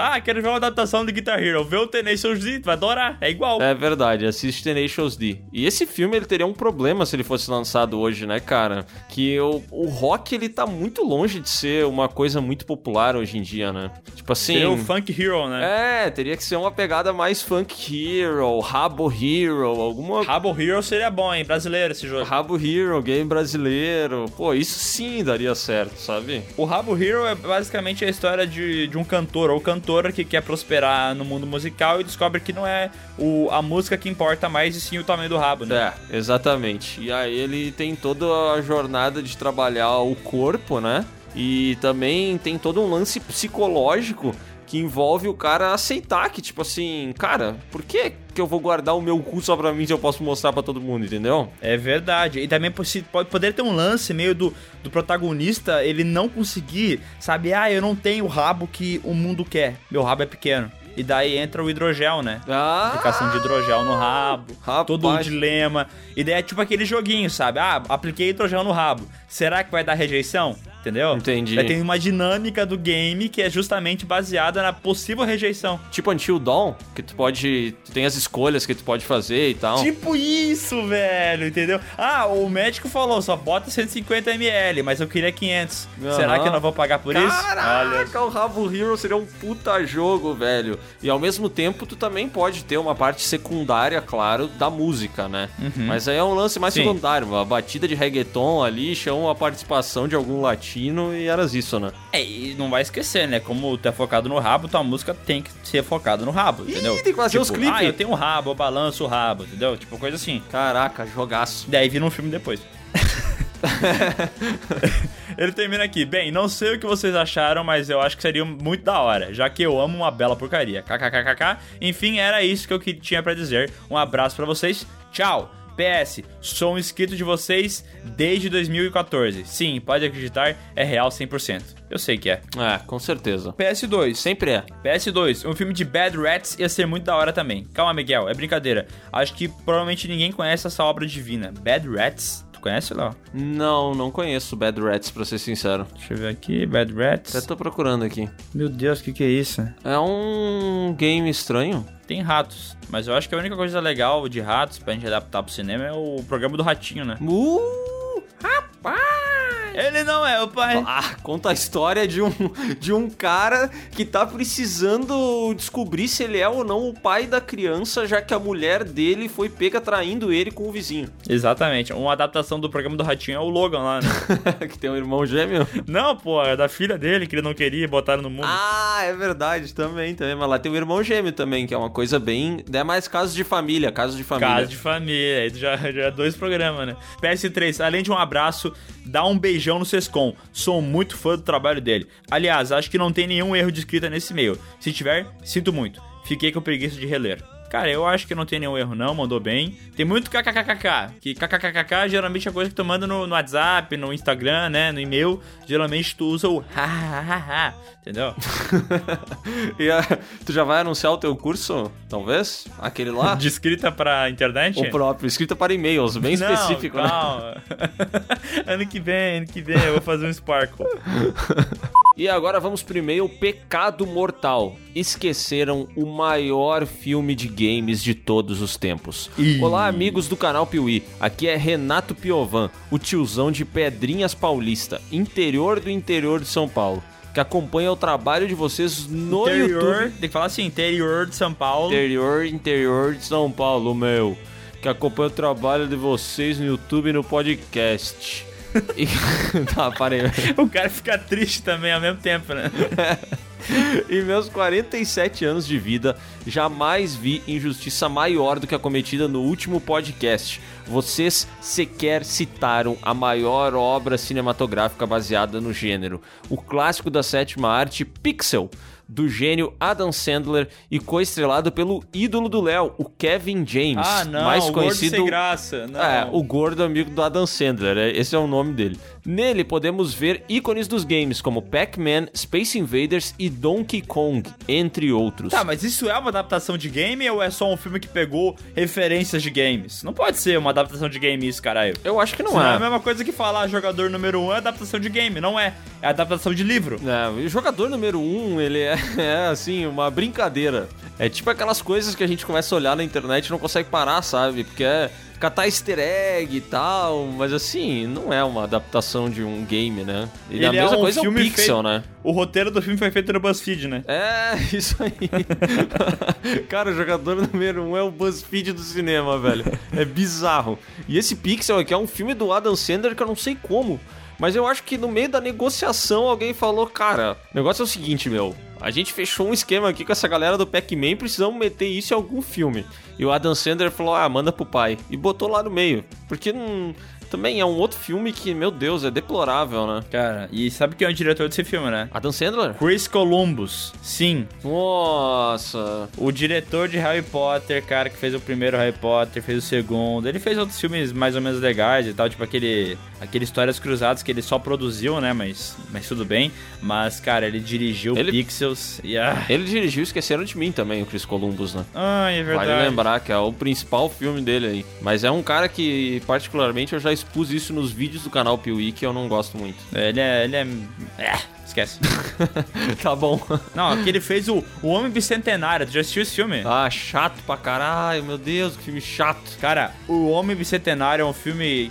É, é sobre um robô, né? Tem, poderia ter todo um drama envolvendo ele, né? Sobre ser humano e não tá. Mas não, porque quem dirige é o merda do Chris Columbus. Daí o que, que eles fazem com o filme? Deixam é, o robô peidar, entendeu? Fazem cena do robô peidando. Tomar no cu o robô peidando, velho. Ah, o Chris Columbus funciona muito bem pra filme infantil, cara. Ah. Mas além disso, bah, não rola pra mim. É, não dá. Mas tirando esta falha imperdoável, parabéns pelo trabalho de vocês, pois é uma das minhas fontes de entretenimento favoritas, ainda mais nestes tempos tensos de pandemia. Como sugestão para um futuro podcast, seria legal um assunto pelo qual me interesso muito e que, pelo jeito, vocês também: os filmes e suas trilhas sonoras. Com certeza será um dos podcasts menos ouvidos, pois o grande público não dá valor algum para isso. Mas é um tema que, com certeza, vocês teriam muita capacidade de desenvolver com qualidade. Recado dado, nem vai ter PS. Abraços e até a próxima. Eu adoro trilha sonora, né? Eu já falei isso várias vezes aqui no- na leitura de e-mails, tanto no podcast também, nos vídeos, mas eu fico ouvindo, enquanto eu trabalho, as músicas dos filmes que eu gosto, né? E a última semana eu tava ouvindo a trilha sonora do Silent Hill, né? Eu assisti o filme pra gente poder fazer a saga, né? E fui começar a ouvir a trilha sonora tanto do game quanto do, do, do filme, né? E é muito bom, cara. Nos- nas duas obras são muito bem feitas, tem um, um clima foda e tal. Eu acho demais, velho. O que eu mais gosto no filme do Silent Hill, eu vou dizer que é a trilha. Apesar de não ter a- o tema principal do game, mas eu gosto muito da, da- do tema que tem no filme também e de toda a trilha, eu acho bem bacana. É. E olha só que curioso, agora eu tenho duas janelas do YouTube abertas. Uma tá com a música TikTok do Interstellar Ah, e eu a achei outra que aquela. tá com Oh no! Oh no! Oh no, no, no, no, no! Não, não, não. Não. Uma tá com a música do Interestelar e a outra tá com uma música do Chrono Trigger aqui. Que é a mesmo pique, assim, uma música instrumental que vai ficar rodando aqui na minha cabeça. Aham, e eu tô ouvindo aquela música da Safe Room do Resident Evil Remake, tá ligado? Eles pegaram as várias músicas de Safe Room que já teve e eles colocaram, tipo, num. numa. num- tipo, num ambiente mix, assim, sabe? Então eles vai trocando a música, tem efeito sonoro de chuva e tal. Então quem que tiver interessado, procura aí. É Resident Evil and Chill Updated. Procura no YouTube aí, é bom pra ouvir, deixar no fundo. E além disso, eu tô também com uma aba do Mais Que 8 Minutos da Andressa Ura aberto. Por isso que eu falei sobre hidrogel antes. Cara, eu juro que quando tu falou sobre hidrogel, hidrogel virou sinônimo dela, né? E eu pensei, eu pensei, cara, só pode ser isso que ele tá assistindo, assistiu, sei lá eu. Não tem outra explicação. É, é, maravilhoso. Eu só quero falar uma coisa, tá? O dia em que a gente fizer um podcast de trilhas sonoras, a gente vai criar uma playlist no Spotify e vamos botar todas as trilhas sonoras mencionadas no programa. Gênio. Gênio. Muito gênio. O! E vamos chamar Ah, não, bipa isso, Adonias, pelo amor de Deus, bipa, bipa. E bipa direito, né, Adonias? Porque esses dias aí a gente pediu pra Adonias bipar umas paradas e era tipo assim, a gente falava, a gente tava comparando uma pessoa a um ator. E daí a gente falava assim, não, porque o Juquinha, ele parece o, o sei lá, o Christopher Lambert. Aí o Adonias bipava Juquinha, mas não bipava Christopher Lambert. E quando a gente vai ver o cara na vida real, ele é idêntico ao ator que a gente tava falando. Tipo assim, É. igual. Quem conhece saberia, inclusive porque a gente chamava o cara desse nome no trabalho, né? Então, É. esse é um problema. Bom, vou- posso fechar agora? Tu deixa? Agora eu deixo tu fechar, pode fechar. Então é isso, pessoal. Se você quer mandar um e-mail Não, aqui não, pra peraí, nós... peraí, peraí. Não fecha ainda, né, cara? Porra, galera, assistam o canal Piuí lá, os vídeos viu, no YouTube. Tropa de Elite, tá? Tropa de Elite, vídeo bloqueado. é, mundo inteiro. No desse. Além de assistir, manda um e-mail pra nós, tá? podcast.canalpiuí.com.br Coloca seu nome, sua idade, sua cidade. Faça um assunto bacana ali na, na, na chamadinha pra gente não ter um desinteresse em lê-lo, né? Porque tem que ser uma parada bonita. É, a leitura de e-mails qualificadíssima hoje, hein? Gostou do, do lê-lo? Ah, cara, tu, sério. Dá, dá pra ver que tu anda escrevendo muito e-mail por aí, viu? Ah, eu dou aula, né, cara? Sparkle. Minha comunidade no Sparkle. eu vou monetizar a escrita de e-mails e, e as panquecas que eu faço. Galera aí, ó, Clubhouse, viu? Tamo lá mandando áudio o tempo inteiro. Áudio de conhecimento, marketing digital. Mude sua vida em 10 dias. Enquanto tô gravando, a comissão tá entrando aqui. Acabei de comprar um croissant agora.